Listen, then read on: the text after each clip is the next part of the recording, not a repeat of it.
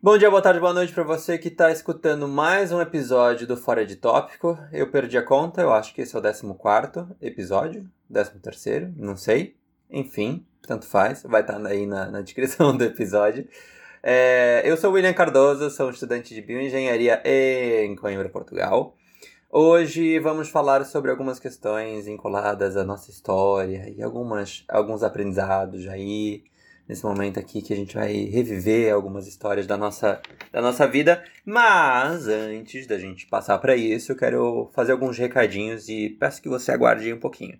Se você está escutando o podcast pelo Spotify, eu peço que você, por favor, clique no botãozinho seguir para não perder os próximos episódios e para poder maratonar, obviamente, os episódios anteriores que a gente fez sobre venezualização da Argentina, sobre relações Brasil-Argentina, enfim, o episódio de aborto também é muito bacana.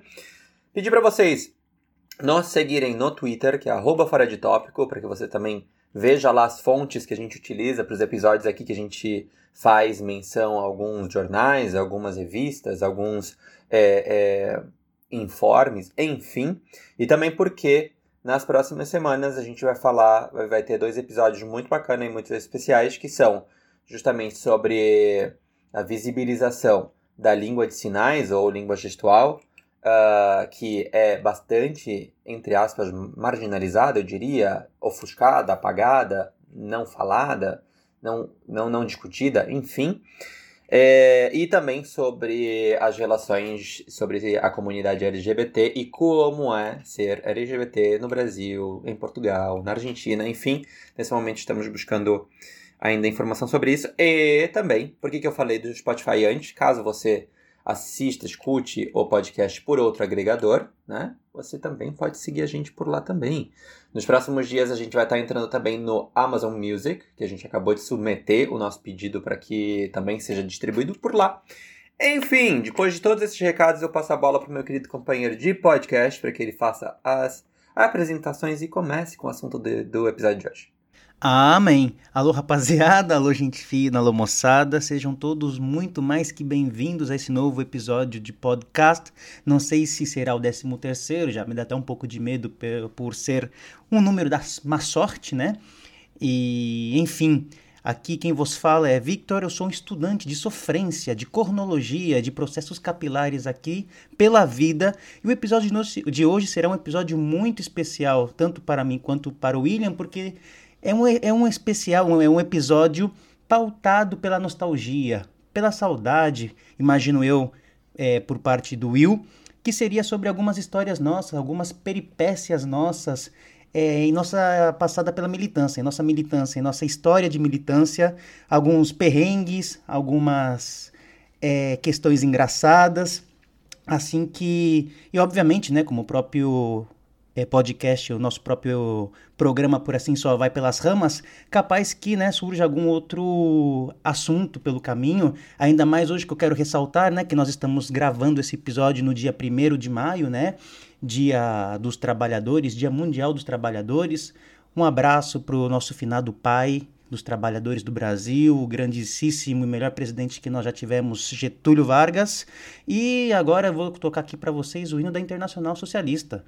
Dá play aí, Tô zoando, Bom, pô. Eu queria só fazer uma menção, porque eu, eu vou deixar que, que o Vitor depois dê o pontapé aí sobre alguma historinha que ele queira mencionar, mas é, queria fazer algum comentário sobre um motivo pelo qual a gente decidiu e pelo qual eu sugeri que a gente fizesse esse episódio. Em primeiro lugar, porque esse episódio deveria ter sido gravado no final de semana passado, infelizmente por diferentes questões a gente não pôde gravar, mas no dia 25 de abril como eu falei no início do podcast, eu moro em Portugal. É dia 25 de abril é um dia muito importante em Portugal, que é o Dia da Liberdade, que foi quando o Estado Novo português acabou, ou seja, quando a ditadura militar portuguesa acabou, é, e que foi justamente uma ação militar em conjunto com o movimento obreiro estudantil e com a sociedade civil. Ou seja, é, é algo muito importante da gente ressaltar, da gente celebrar né, o Dia da Liberdade em Portugal, é, o Dia da Memória, Verdade e Justiça na Argentina. Enfim, infelizmente a gente não tem esse dia no Brasil oficialmente, que deveria ser o dia 1 de abril, né? Uh, que é um assunto que a gente já falou num episódio, se eu não me engano foi até no último episódio que a gente fez, mas enfim. Não, acho por... que não foi não. Ou foi o penúltimo, então, que a gente falou? Ah, foi o penúltimo. Foi, ah, foi, foi. Foi o episódio sobre a Semana Infernal, então foi o penúltimo. Esse mesmo. Então, e por que isso? Porque é importante, pelo menos para mim para o Vitor, e acho que para todo mundo que tem algum tipo de voz ativa no sentido da, da política, e aí eu não entro no discurso partidário, eu digo política.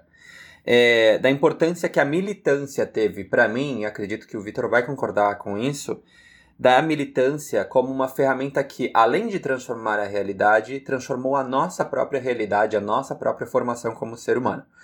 Então, por trás de cada uma dessas historinhas que a gente vai contar aqui, eu, botei aqui três pontinhos na, na minha, no meu papelzinho que eu sempre tenho aqui do lado, né, entre o meu papelzinho de anotações e a minha taça de vinho quando eu tô gravando o episódio, para ficar bem bêbado, doidão e, e, quase um burguês safado, só que não. é, é, por trás de cada historinha dessas engraçadinhas, sempre tem algo maior, algo que, que nos trouxe de positivo, seja pela questão social, seja pelo debate, seja pela questão política.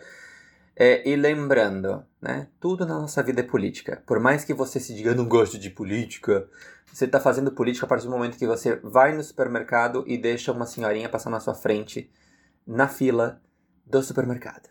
Tá? Para usar um exemplo bem banal aqui. Mas enfim, agora eu deixo o Vitor aí começar com com a primeira historinha dele, com a primeira eu, coisa que lhe vem Eu sei o porquê, eu sei o porquê você tá fazendo isso, meu caro amigo Will. Eu sei porque você tá com medo das histórias, né? Pode falar a verdade, pode jogar aí a sinceridade aqui no meio da roda da conversa. Ah, eu não sei o que que você juntou. É cara, eu, não, eu vou ser sincero, eu, já... eu, vim aqui, eu vim aqui com a cara lavada pra esse episódio, cara. É só que, só para começar uma história, é, eu acho que o interessante é dar um, um, um percalço, né?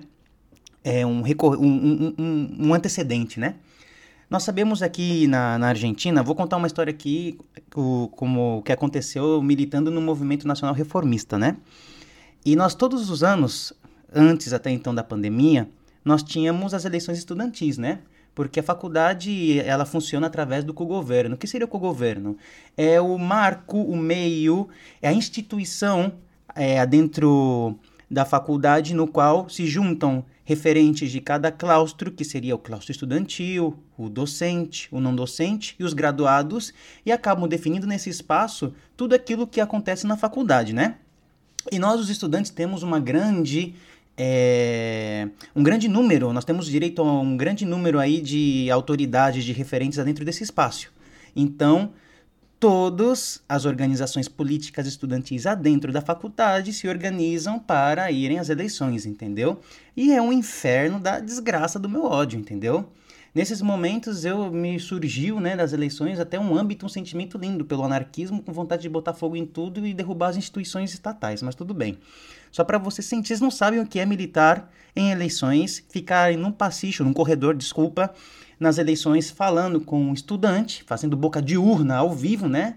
desrespeitando a Veda, não sei como que seria a Veda em português, a palavra tradução, Will, que eu não sei, porque já... Ah, eu é que eu também não sei. Não a Veda, tipo, agora. é o lugar em que você é proibido de passar para fazer campanha, entendeu? Para você fazer boca de urna, para você convencer e falar com o estudante. Só que isso, em teoria, é, nunca, tipo, né? É tipo, é tipo quando a pessoa vai votar nas eleições, tipo, municipais ou, ou nacionais no Brasil, que não pode haver campanha naquele dia, por exemplo. É, Exatamente. é isso, eu só não lembro o nome disso em português. Eu também não lembro o nome disso em português, mas, meu, é, é sai porrada, sai dedo no zóio, dedo no cu, é uma putaria do caralho aí nas eleições, que eu vou te falar. Tem que ter um santo muito forte para aguentar uma cabeça muito forte. Eu tô até, tenho até medo de voltar essas eleições, só pra ser sincero, porque pelo menos aí na pandemia é até é mais tranquilo.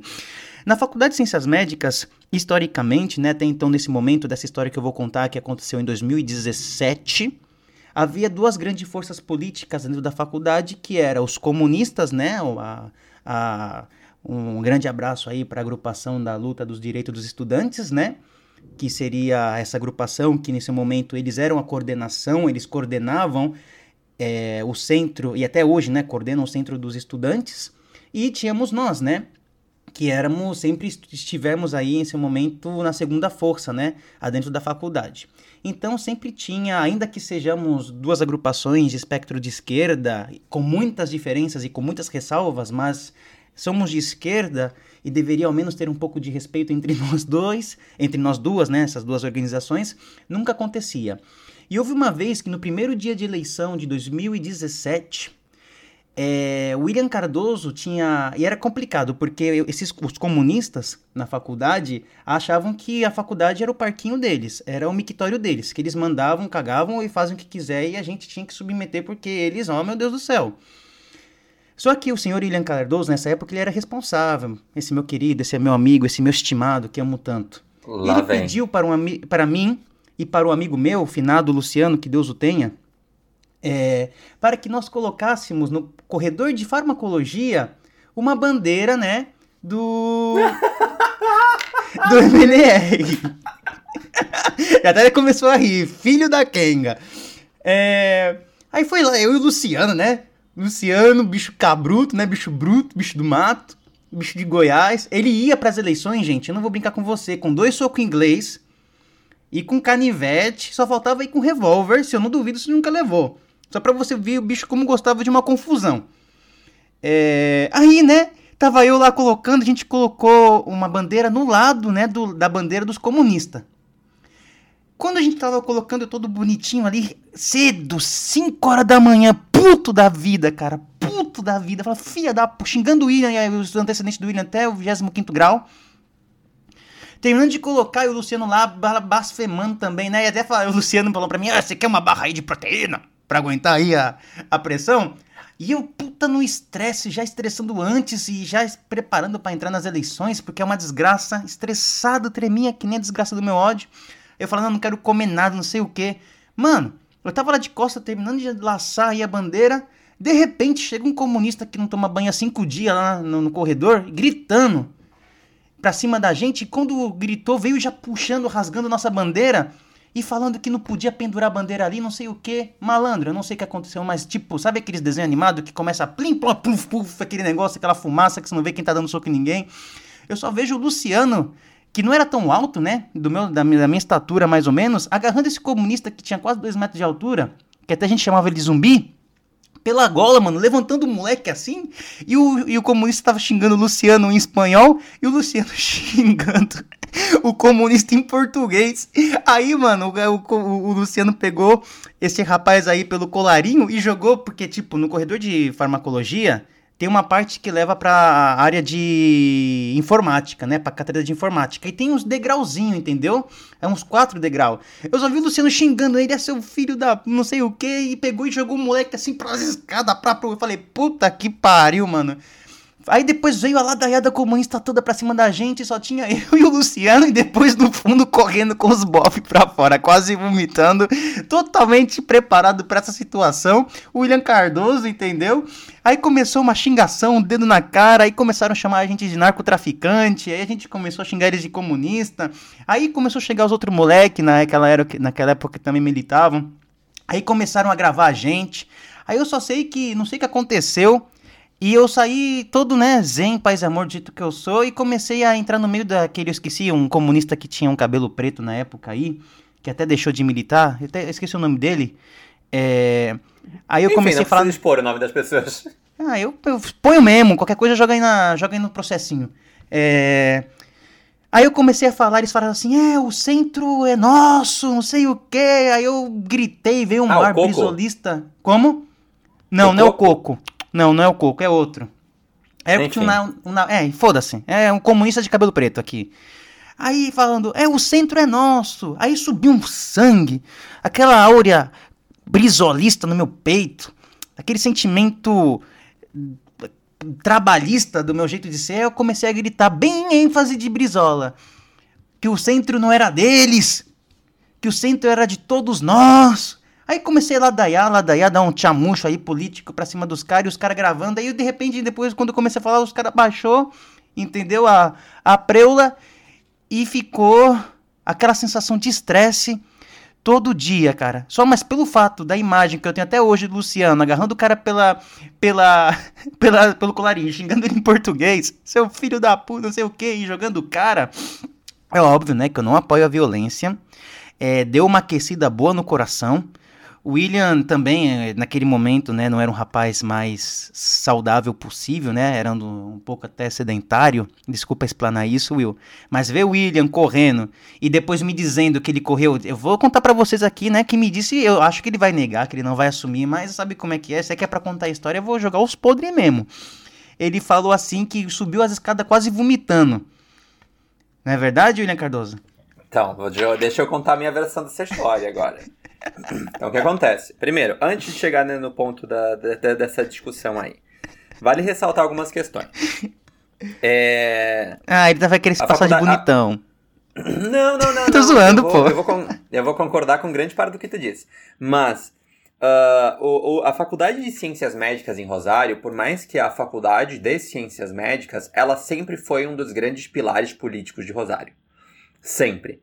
Porque é uma das faculdades mais antigas de Rosário, enfim, obviamente a Faculdade de Ciências Políticas sempre teve uma, pressão, uma, um peso muito forte, mas das que não tinham uma ligação direta com os cursos né, das ciências políticas e das ciências sociais, a Faculdade de Ciências Médicas sempre foi muito forte.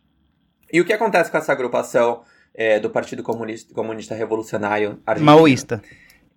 Exato. É, eles é, foram condução de centro e eles conseguiram a condução do centro de estudante, que seria como se fosse o diretório, né? Para o povo que não estuda na Argentina conseguir entender. Eles assumiram a direção por, assim, uma bela de uma cagada que aconteceu no universo. Por quê? O MNR, o movimento que eu e o Vitor militamos juntos, ele tinha um outro nome anteriormente, nos anos 90, que chamava ARRI, que era a Agrupação Reformista José Engenheiros e que no final dos anos 90, começo dos anos 2000, por vários conflitos internos, ela se dissolveu. Só que ela, até o momento da dissolução dela, era, ela era um movimento que ganhava de lavada as eleições todos os anos. Dos oito conselheiros estudantis que existiam na mesa de 20 conselheiros que definem absolutamente tudo dentro da faculdade, é, entre seis e sete desses conselheiros sempre eram do ARC, né? Dessa agrupação que antes é, era o nome anterior do, do MNR. E do nada, numa ele... de uma eleição para outra, eles deixaram de participar das eleições. E a segunda força, que era uma força minúscula, era a agrupação Audi, que ganhou o centro por uma bela de uma cagada, porque o ARC não se apresentou mais. E a partir daí continuou na condução, porque demorou até um certo tempo até novas agrupações voltarem a participar com peso, né? E durante esse período, a agrupação Audi, ela se apropriou do que é o centro de estudantes, porque eles eram a condução do centro de estudantes, mas por estatuto e regulamento, a partir do momento que se faziam eleições, as secretarias dentro desse centro de estudantes deveriam ser divididas por cada uma das forças políticas que participavam. E é importante isso, por quê? Porque o centro de estudantes ele tem uma verba que é destinada para dar bolsa para estudante, tem o um espaço é, de material de estudo que gera receita, e dentro desse, dessa apropriação do centro de estudantes, essa agrupação nunca fez claro, oficialmente, nunca mostrou o livro de atas é, e de finanças com quanto dinheiro entrava e quanto dinheiro saía, desde o dinheiro que chegava da faculdade até o dinheiro gerado pelo centro de fotocópias da faculdade, da, do, do centro de estudantes. E por que isso? Porque justamente a Secretaria de Finanças, que é um, a, a segunda mais importante dentro do centro de estudantes, nunca era concedida para outra força política. Nem mesmo numa eleição em que a gente ficou a questão de 200 votos de um grande pool de 7 mil votos de ganhar as eleições, que a gente deveria escolher a segunda secretaria, nem assim eles permitiram que a gente eh, tivesse a Secretaria de Finanças e, consequentemente, pudesse averiguar e fazer uma fiscalização. Se tivesse tudo bem, perfeito, mas né? A, partir do momento em que a pessoa e que a organização política eh, nega que outras forças mostrem, eh, analisem, melhor dizendo, o que a outra está fazendo, é, levanta uma, uma bela de uma bandeira vermelha aqui, né? Não estou dizendo que fizeram ou não fizeram alguma coisa, mas levanta uma, uma bela de uma suspeita. Enfim, indo agora para o rolê dessa, dessa discussão.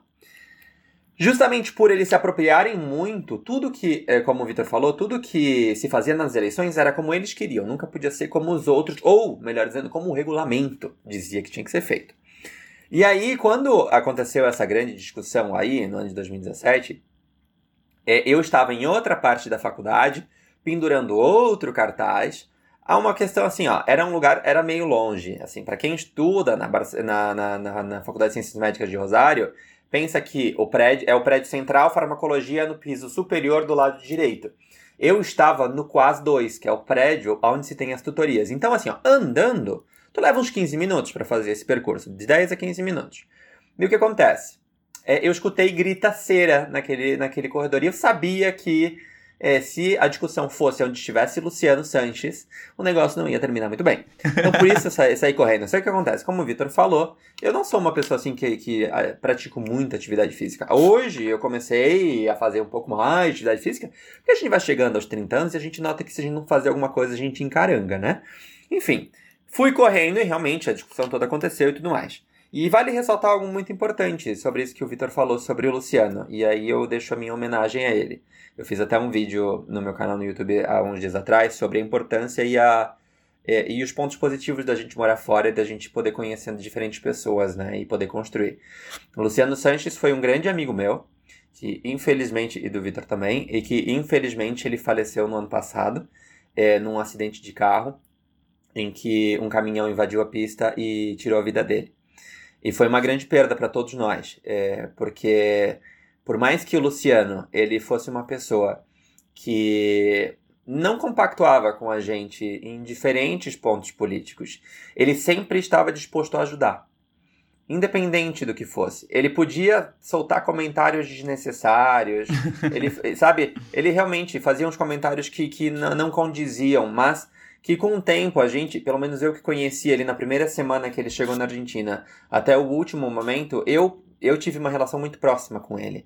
É, então eu vi um amadurecimento muito grande de diferentes questões sociais, que por mais que ele não compactuasse, que ele não é, levantasse a bandeira, digamos assim, ele aprendeu a respeitar é, muitas questões, porque como né, eu acho que é meio evidente para todos nós aqui uh, e para todos que escutam aqui, eu e o Vitor militamos num braço universitário do Partido Socialista.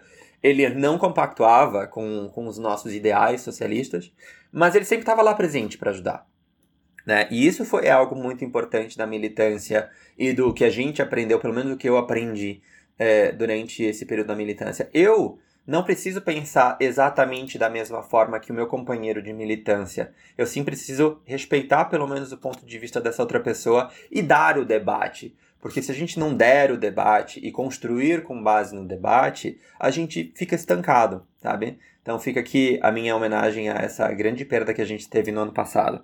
Infelizmente, com, com o nosso querido Luciano. E é sobre o que o Vitor falou, né, de que ele andava com soco inglês, ele sempre andava com soco inglês, porque o, o, o Luciano era o típico cara que andava de moto para todo que é lado, fazia parte de, de clube de moto, e era sempre aquele, aquele fanfarrão, mas que quando o negócio apertava era o primeiro a chorar. Fato. É, mas enfim, né? Agora eu vou contar aqui uma outra história. Não sei se o Vitor quer acrescentar alguma coisa, senão eu vou contar uma história. Não, pode seguir com essa história aí, meu filho. Eu tô aqui me deliciando.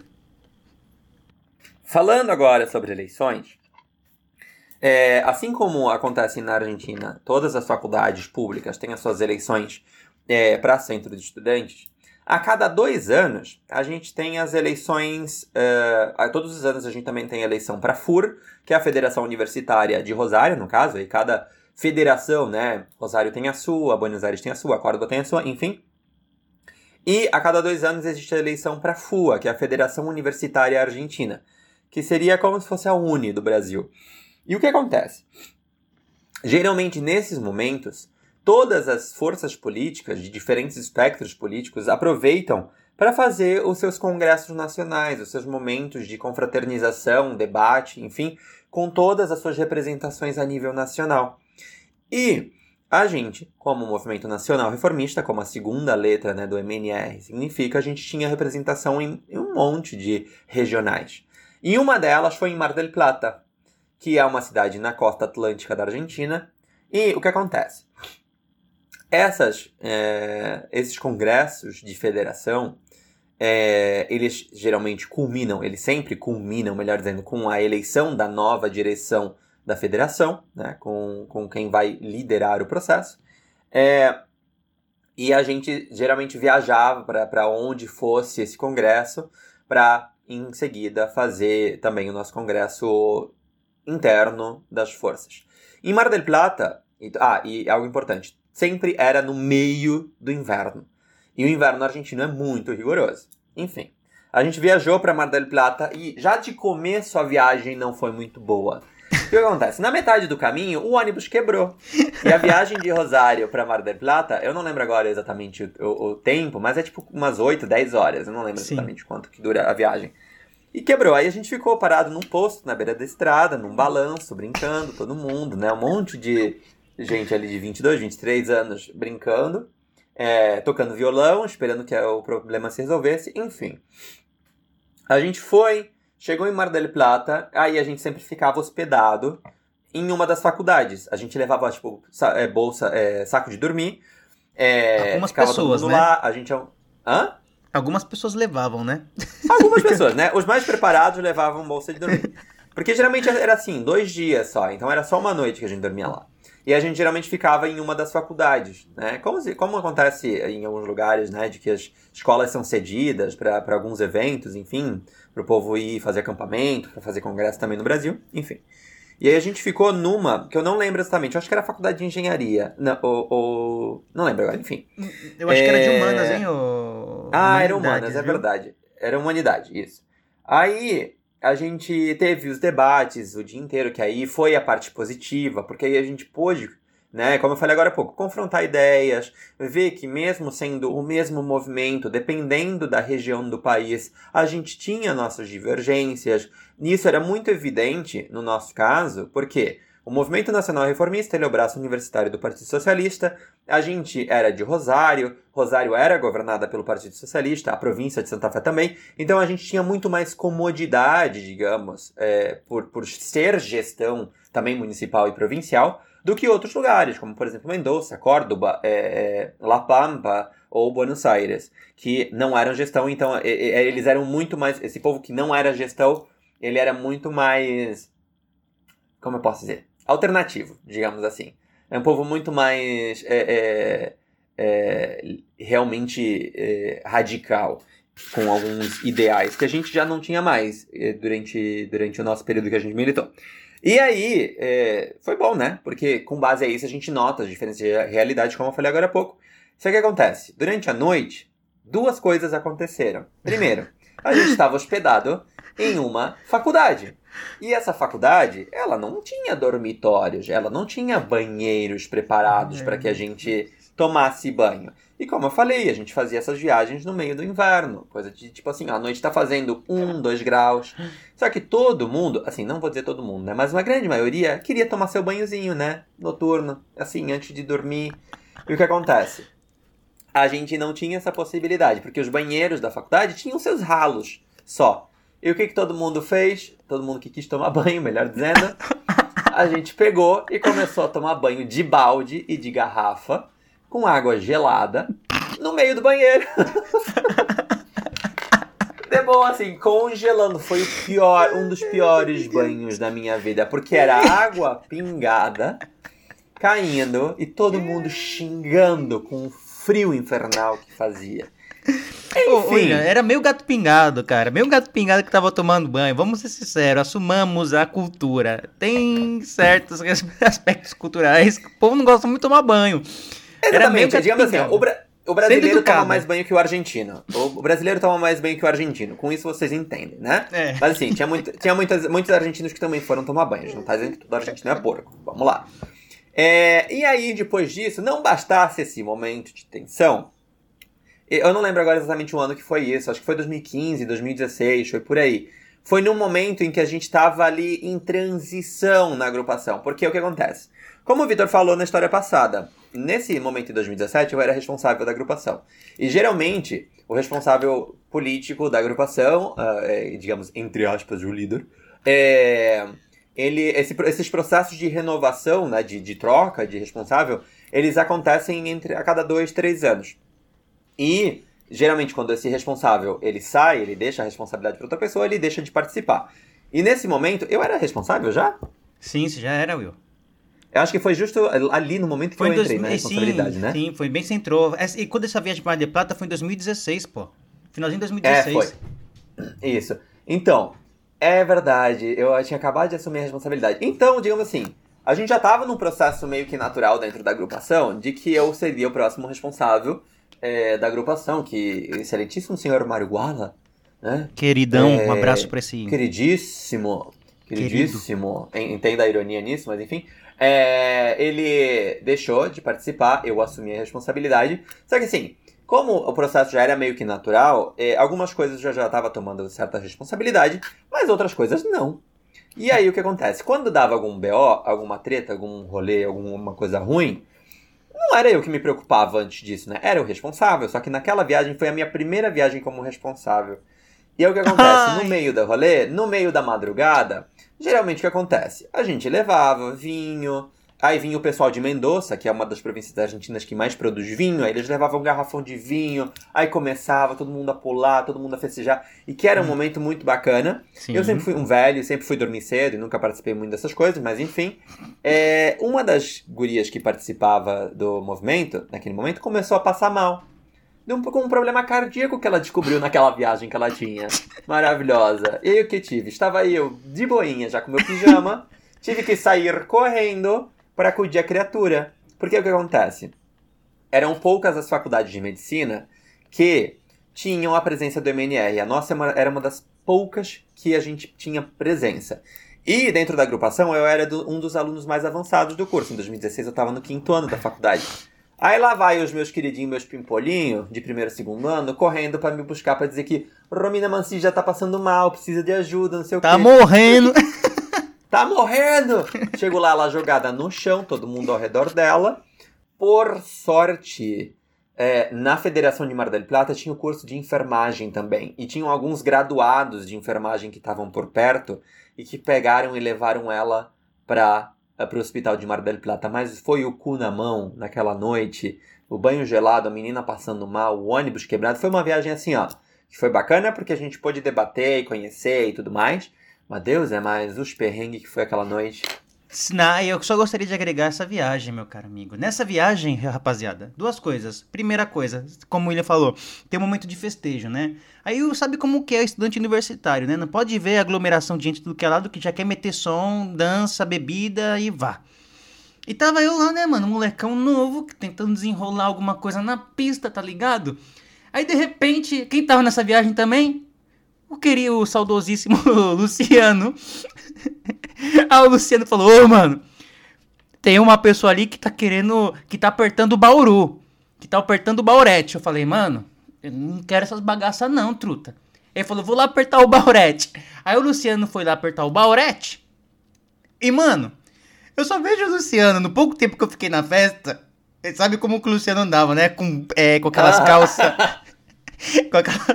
É apertar Pen- o pensa baurete, no- é porque pensa- eu não quero pensa incitar no- nada. Pensa Ah. num bulldog inglês andando. Era o Luciano. Exato, ele tava com moletom, mano, sabe? Com aquele com ca Azul. capuz azul de medicina, bota. Aí ele colocou o fone, ele tava tocando uma tu, assim, alto nível. Aí o Luciano apertou o baurete, tava com o zoião aí vermelho, botou a, a touca, né, o capuz, aí botou um fone de ouvido, mano, começou a escutar um Avenged Sevenfold, mano, sabe aqueles rock metálicos, sei o que lá, mano. Aí ele tava todo mundo como o Luciano, assim, no meio do bagulho, com a cabeça pra cima e pra baixo, assim, com a touca, com os fones de ouvido. Aí eu passei no lado do Luciano e tava pra escutar do lado do Luciano a música que o bicho tava no ouvido, de tão alto que ele botou. E eu gritava, "Ei, Luciano, caralho, você tá bem, pô? E ele pra cima e pra baixo, cabeça com os olhos fechados, nem me ouvia. Tava lá em Nárnia dançando com o Luciano. Mano, foi uma cena muito engraçada, cara. O Luciano, quando apertava o baurete, era engraçado, mano. Aí, né? E depois disso, eu queria dormir, né? Eu também sempre tive essa hora um pouco velho. Eu vi que não desenrolava nada na pista, tá ligado? Não tava com o Tiamucho, com as ideias lá no alto, né? Aí eu não conseguia. Não... Eu fui, como eu zoando com ele, eu não, eu não levei nada pra dormir, só levei meu corpo. Aí eu falei, puta que pariu, mano. Como eu vou dormir nessa bagaça, tio? Aí o William Cardoso, né? Sedentário. William Cardoso, cheio dos remédios. Como que fala aquele negócio quando a pessoa tem remédio pra caralho? Que tem, é, não é, como que fala a pessoa que sempre tem, acha que tá doente? Como que fala? Hipocondríaca. Hipocondríaco, William Cardoso abre lá a bolsinha dele o filho da puta me dopa no meio do negócio. Que eu só fui acordar da, da- do, do- do ser dopado quando eu cheguei em casa, não sei que dia. E me Ah, não, zoaram peraí, a porra da viagem aí, toda. Pera aí. Tu tava lá e tu dizia que não conseguia dormir por causa do barulho, porque o negócio tava. E porque tu não tinha onde dormir. Eu dormi no chão, mano, em cima da minha mochila, truta.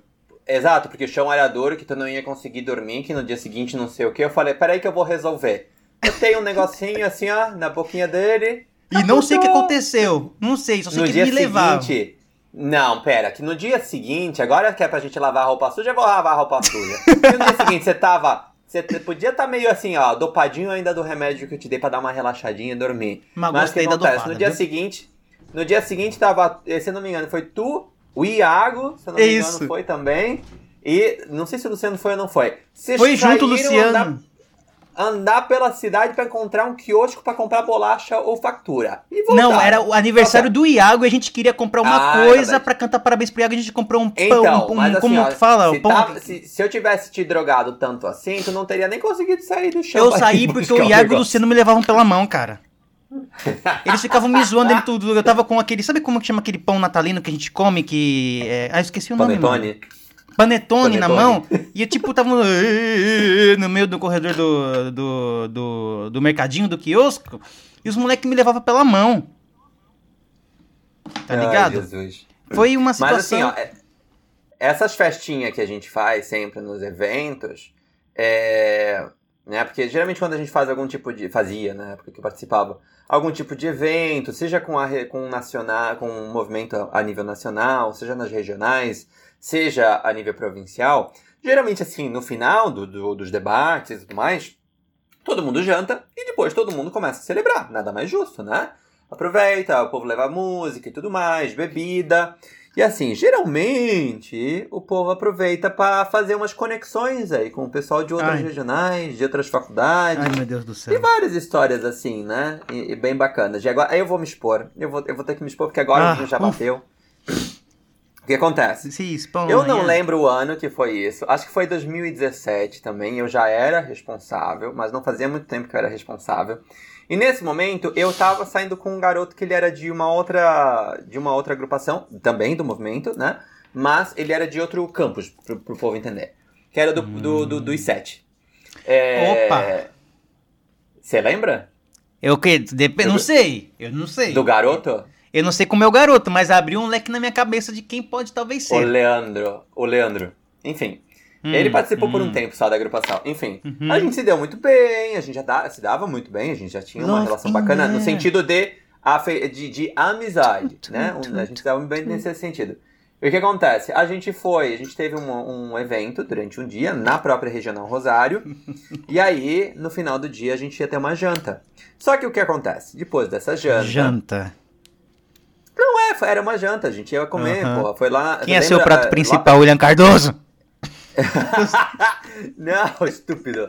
Não, era, era num, num centro, eu não lembro se tu foi. Eu acho que sim, foi num, num centro comunitário lá Da perto Espanha? Do, do, shop, do shopping. Sim, pô, eu, eu acho que eu tava, pô.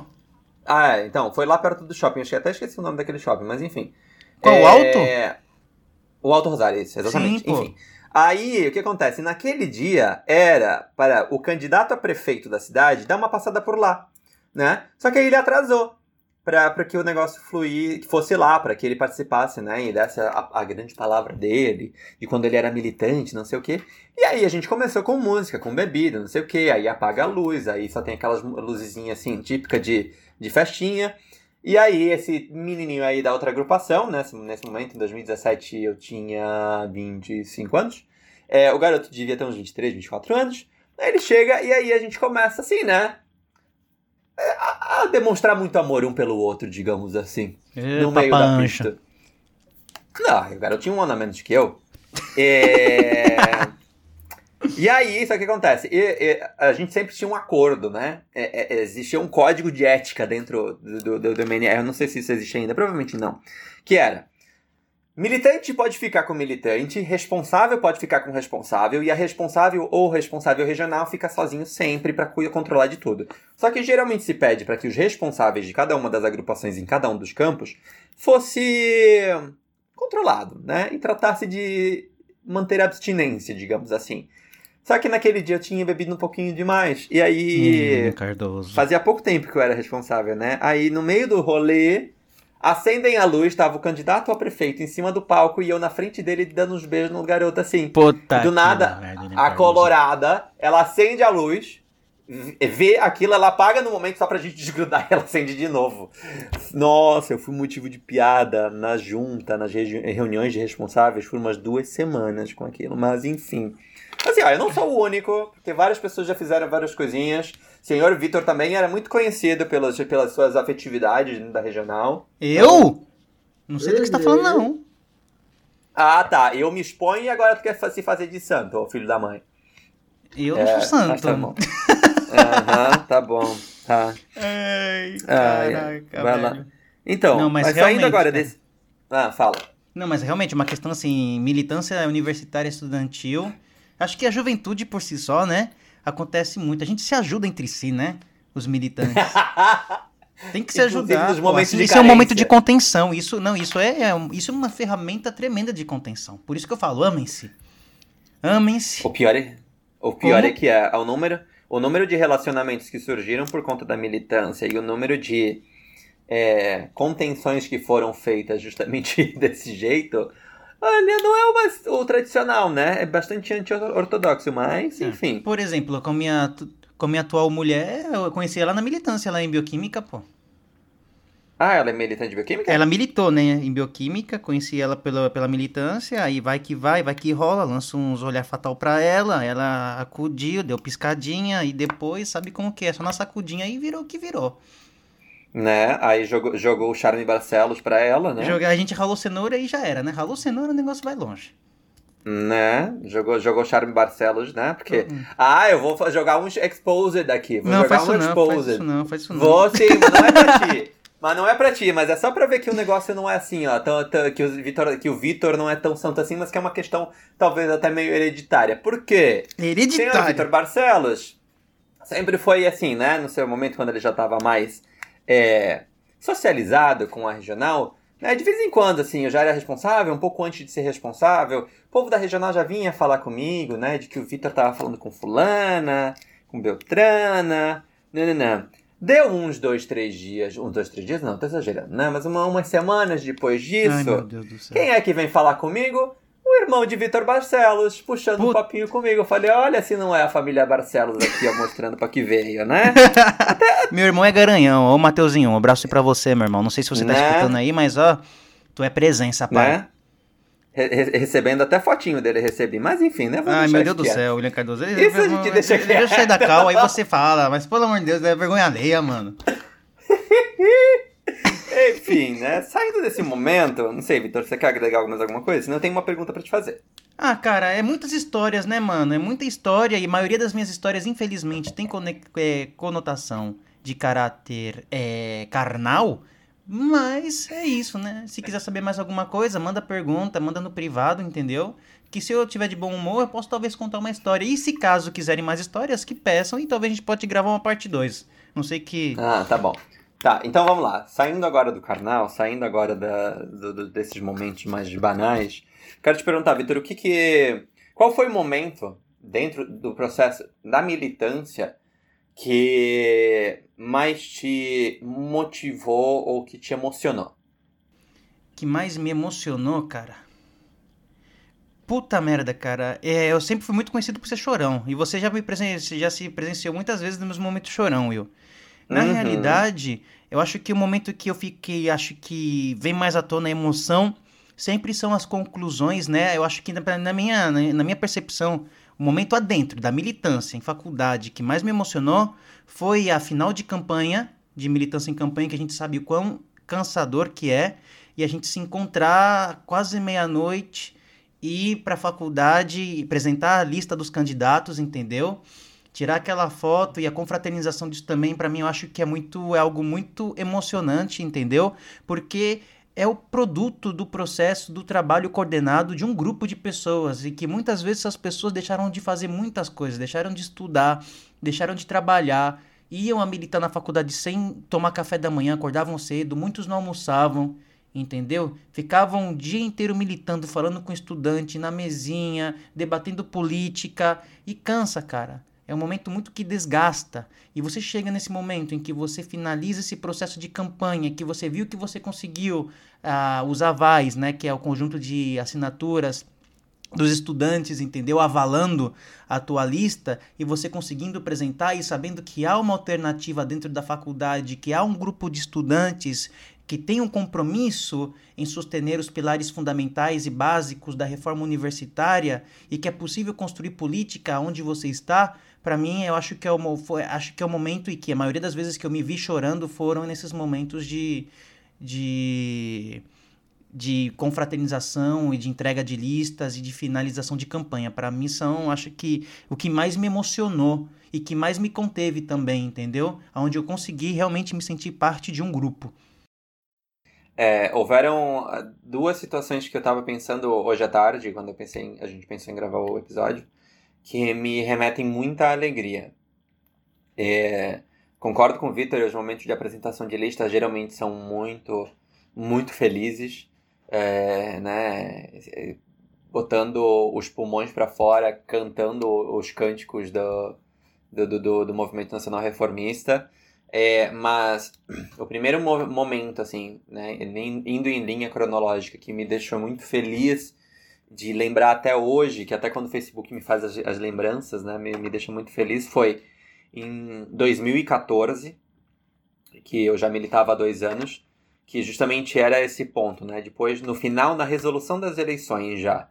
Porque era aquele momento em que tu via refletido o trabalho que tu tinha feito durante um ano inteiro de militância, em que tu tinhas que, que conseguir equilibrar a tua vida acadêmica com tua, o teu espaço de militância, porque algo que a gente, o nosso movimento sempre foi muito remarcado com respeito ao outro movimento que né, a gente falou no início do, episódio, é que nós sempre nunca deixamos de, de estudar, nunca deixamos de ter a nossa inserção que obviamente podem acontecer empecilhos no meio do caminho, de que pode perder o ano, de que pode isso, mas que a gente sempre tratou de se manter ao máximo em dia com, com a faculdade. É, porque a gente não pode representar e, e, entender a realidade do estudante e, e tentar melhorar ela se a gente não está inserido, né? Se a gente não está entendendo o que está acontecendo com ela. Então é, era tentar fazer esse equilíbrio. E aí, depois, no final das eleições de 2014, que foi uma eleição muito dura, que foi uma eleição é, muito violenta, porque né, em 2014 eu participei das eleições muito ativamente, porque eu era candidato a conselheiro diretivo pela primeira vez, e o, o, o nosso espaço de militância ele sempre foi é, é, maioritariamente feminino. Né? Em todos os momentos uh, que eu atravessei dentro do MNR Ciências Médicas, uh, a maior parte, eu diria pelo menos 60%, eram mulheres. É, e nesse ano de 2014, uns dias antes das eleições, como a, o outro movimento que liderava a, a, as intenções de votos, entre aspas, viu que a gente crescia muito né, no interesse do aluno de, de que, ele, que ele ia votar na gente, é, a gente literalmente apanhou simplesmente pelo fato de entrar na faculdade. A gente não fez absolutamente nada, a gente entrou na faculdade, a gente apanhou. Nesse momento eu fraturei duas costelas, eu tenho um desvio de septo até hoje por conta disso, mas enfim, é, foi entrado com uma ação judicial contra esse movimento, mas tudo bem, é, passado. É, e na, no final das eleições, a gente não ganhou as eleições, mas a gente sim atingiu o nosso objetivo, que era conseguir um terceiro conselheiro, dos oito, né? Então, que a gente entrou numa paridade com esse outro movimento. Então, eram três deles, três nossos, e os outros dois eram divididos entre as outras forças. E justamente eu era o terceiro conselheiro, eu entrei é, eleito junto com outras duas companheiras, uma companheira de enfermagem e uma companheira já do quinto ano de medicina, e que vê aquilo refletido e que todo mundo conseguia entender a, a importância do que foram aqueles dias, não porque a gente tinha conseguido um conselheiro a mais, mas porque a gente tinha mais representatividade, a gente tinha mais peso, a gente tinha ganho naquele momento é, os delegados da comissão assessora da escola de enfermagem, a gente tinha dos três delegados a gente tinha ganho dois, é, em medicina a gente também estava em paridade, então foi um momento de muita alegria. E o outro momento, que aí saindo da questão eleitoral, porque vale ressaltar, a militância ela não se baseia unicamente nos três dias de eleição, Justamente. no caso da, da, de Rosário, né, que são três dias, é, mas sim o dia a dia. O outro momento que me traz muita alegria, por conta da dor de cabeça que gerou, foi a aprovação do protocolo anti-anofobia. Porque foi Com um projeto certeza. que a gente batalhou por dois anos dentro da faculdade. Porque o que acontece? A gente sabe que a vida de imigrante ela não é fácil, independente de que país é e de que cidadão a gente está falando. Porque a gente sabe que existe xenofobia no Brasil, com, com diferentes cidadãos de diferentes lugares. É, existe na Europa, existe nos Estados Unidos e existe na Argentina. E por muito momento a gente viu é, a xenofobia institucional, a gente viu xenofobia por parte dos professores, a gente viu xenofobia por parte dos alunos, a gente viu xenofobia por parte de secretários da faculdade, que eram poucos, obviamente, mas, como eu sempre digo, a gente nunca pode deixar que um discurso de violência reverbere, porque ele cresce se a gente não faz nada. E, justamente por conta disso, a gente apresentou um projeto para a criação de um mecanismo dentro da faculdade para, justamente, é, sensibilizar e para que haja um caminho, uma via de denúncia e que possa ser apurada internamente, judicialmente, dentro da faculdade, quando houvesse uh, algum episódio de violência e xenofobia dentro da faculdade. E que não fosse só vinculado, obviamente, com xenofobia, dentro disso a gente incluiu também é, discriminação por, uh, por questão de gênero, por questões de gênero, por questões de cultura e nacionalidade. É, na realidade foi um enfim. protocolo antidiscriminação, né? No geral. né? Exatamente. Exatamente, que ficou muito visibilizado por conta da xenofobia, mas que Claro. ele englobava muitas, muitas outras questões. É, e, E o, que e foi no um momento. projeto- Não, pode falar, Will. E que justamente foi muito tempo de debate, porque existiam vários professores que vinham com aquele belo daquele discurso, né? Porque, como eu falei, o, o conselho diretivo é quem aprova esses projetos. 10 desses, consel- desses 20 conselheiros eram professores, os outros 8 eram estudantes, e depois tinha um graduado e um, um funcionário administrativo. E vários professores vinham com aquele belo daquele discurso de que todos temos que ser tratados iguais, e que por Uhum. isso não lhes parecia interessante aprovar um mecanismo daquele, sabe? Sim, a gente realmente acredita, mas a partir do momento em que a gente tem alguma, algum tipo de discriminação, as pessoas não estão sendo tratadas da mesma forma. Então é necessário sim que haja um dispositivo para que daqui ele caia em desuso daqui para frente, mas justamente para que se caso ocorra algum, um, algum episódio de violência que ele possa ser é, tenha o seu devido fim, não é mesmo? E justamente foi um tempo muito forte de debate com os professores nesse momento, em que a nossa agrupação sempre foi muito marcada pelo debate e pela da, da inclusão, né? Porque a gente sempre fo- fomos, já acredito eu, a primeira agrupação a ter uma grande diversidade de pessoas militando, argentinos, brasileiros, Uhum. peruanos, eh, bolivianos, paraguaios, que participavam chilenos. Então nós éramos uma agrupação muito plural nesse sentido. Então no momento em que a gente conseguiu a aprovação, isso foi ali, ó, na risca, foi 50% mais um que o projeto foi aprovado, foi um momento em que eu tive a certeza de que eu estava fazendo a coisa certa. E de que eu saí do conselho diretivo com, com os olhos cheios de lágrima pela alegria daquele momento ter acontecido. Que lindo, que beautiful. Nossa, você ia falar um negócio So antes, eu te cortei, agora você fala isso? É que eu. É que realmente agora, depois que você me cortou com a foice do comunismo, eu não me lembro mais, não. ai, ai. Bom, você tem mais alguma história que você quer compartilhar, Vitor? Alguma que você É... lembra? Não. Não quero compartilhar Não. minhas histórias, não. Não, você não quer se expor mais? Então tá bom. É, caso haja uma deixa- aclamação popular, que haja muitas pessoas realmente curiosas, é, eu posso pensar em gravar de novo. Mas óbvio, né? Tem que haver a moção, né? Victor, se exponha. Aí eu penso com carinho. E se mandarem pra mim um, um, um burgão aqui pra casa, também posso até pensar. Como vocês quiserem. Só que agora eu tenho uma pergunta aqui pra fazer pra você, William Cardoso. Agora, parar de brincadeira, olha nos meus olhos aí, olha com esses seus olhos azuis, castanhos. É o seguinte, cara. Tá havendo uma tremenda movida popular pelas nossas costas. Mas é pessoal fechando rua, fazendo barricada, com cartaz, com dedo ao vento, pedindo e perguntando se haveria a possibilidade de que o Fora de Tópico transcendesse outras plataformas. Você acha isso cabível? Você acha isso possível? Você acha isso acessível? Então, isso é algo que a, a gente esteve conversando nos, nas últimas semanas. É, estou ainda, e peço a ajuda do meu querido companheiro de podcast para pensar nisso.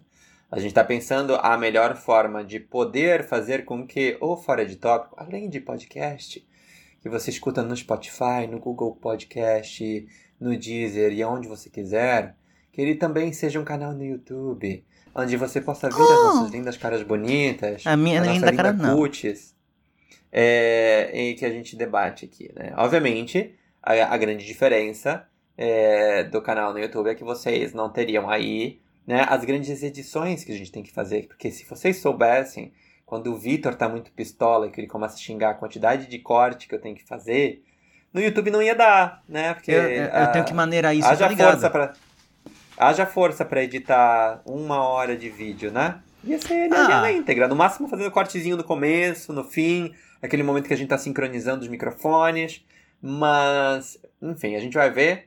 Prometo que pra fim de maio É, o William agora não pode que- porque o William tá com uns compromissos. Ah, desculpa se, se aqui a gente conseguiu é, é, organizar as coisas tudo bonitinho, porque o povo soube sentar a bunda em casa e agora a gente já tá podendo viajar é, entre os países da União Europeia. né? Não Oh. quero ser aqui um, um, um, um, um mas enfim. É, é onde, Metido. onde eu moro nesse momento. É, não, não quero entrar nesse, nesse, nesse, nessa classificação.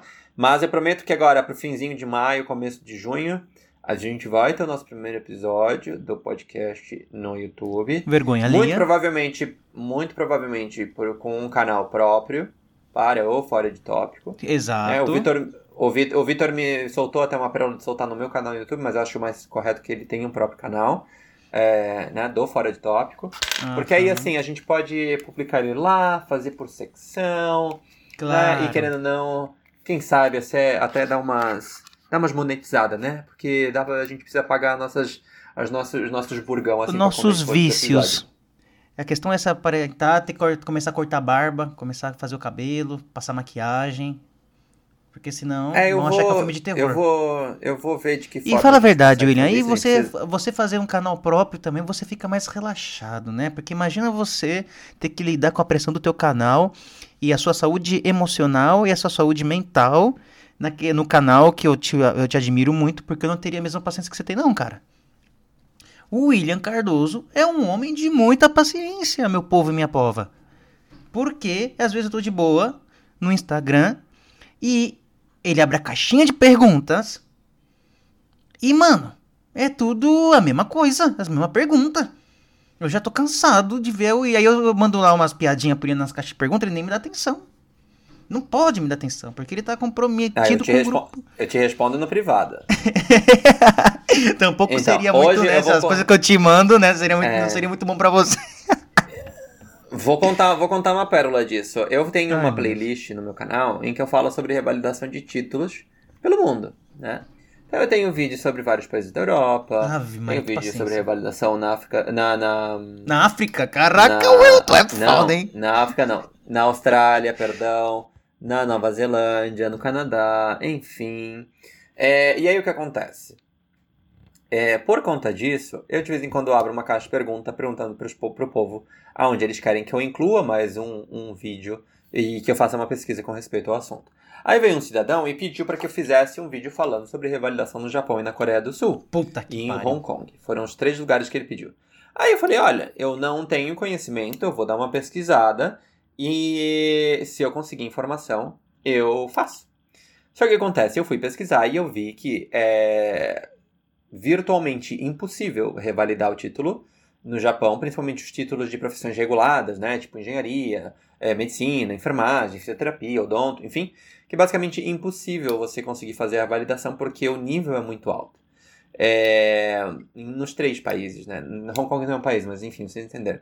Ah, e aí depois eu abri uma outra uma caixa de perguntas e a mesma pessoa, não era nada a ver com o assunto, a pessoa foi lá e perguntou por que eu não tinha feito vídeo ainda. Ai, meu Deus Expliquei pra pessoa, céu. falei que, que segundo uma pesquisa que eu fiz, que era virtualmente impossível fazer revalidação e não sei o que, blá blá blá blá. A pessoa quis bater boca comigo, discutir comigo por que eu não Ah, tava fazendo o muita vídeo que ela bola, tinha Will. pedido. Desce na porrada.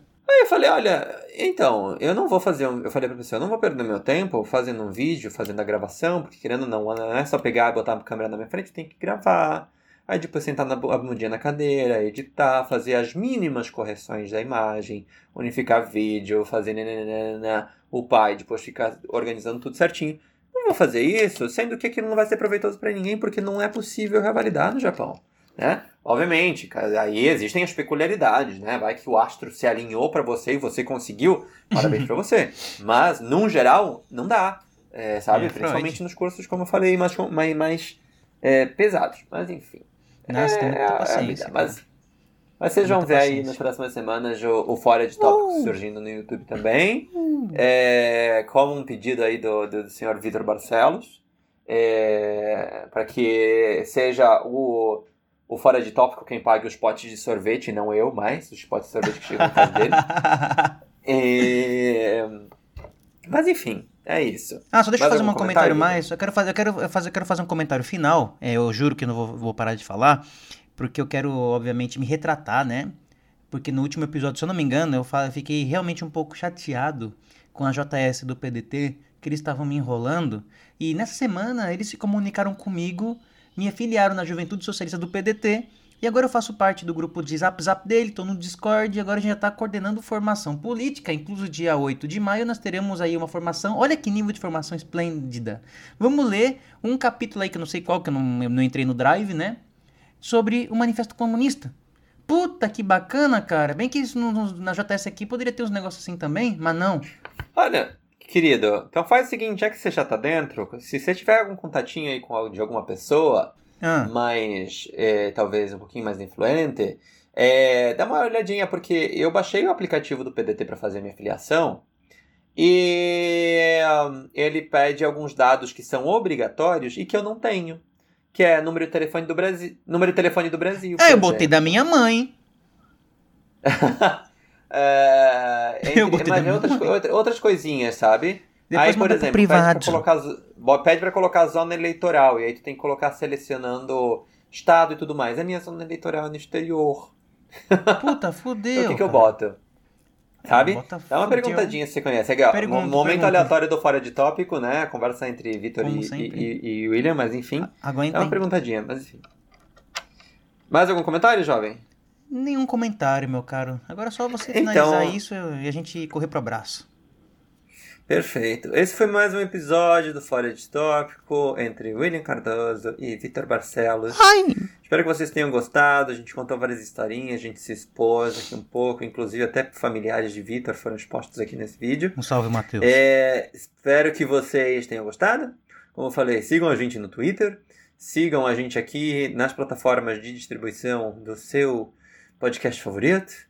E compartilhe com os amigos de vocês. Ajude o Fora de Tópico a chegar a mais gente. Sei que os nossos episódios duram uma hora e pouco e que às vezes cansa escutar a nossa voz, mas ajuda a gente a difundir aí. E é isso. Mantenham-se seguros, usem a mascarinha, álcool em gel, se vocês conseguirem, mantenham o distanciamento social, vivam as suas vidas tranquilamente, mas obviamente entendendo a responsabilidade que significa viver em sociedade no mundo pandêmico. E é isso. Bom fim de semana e a gente se vê no próximo episódio. Ma oi!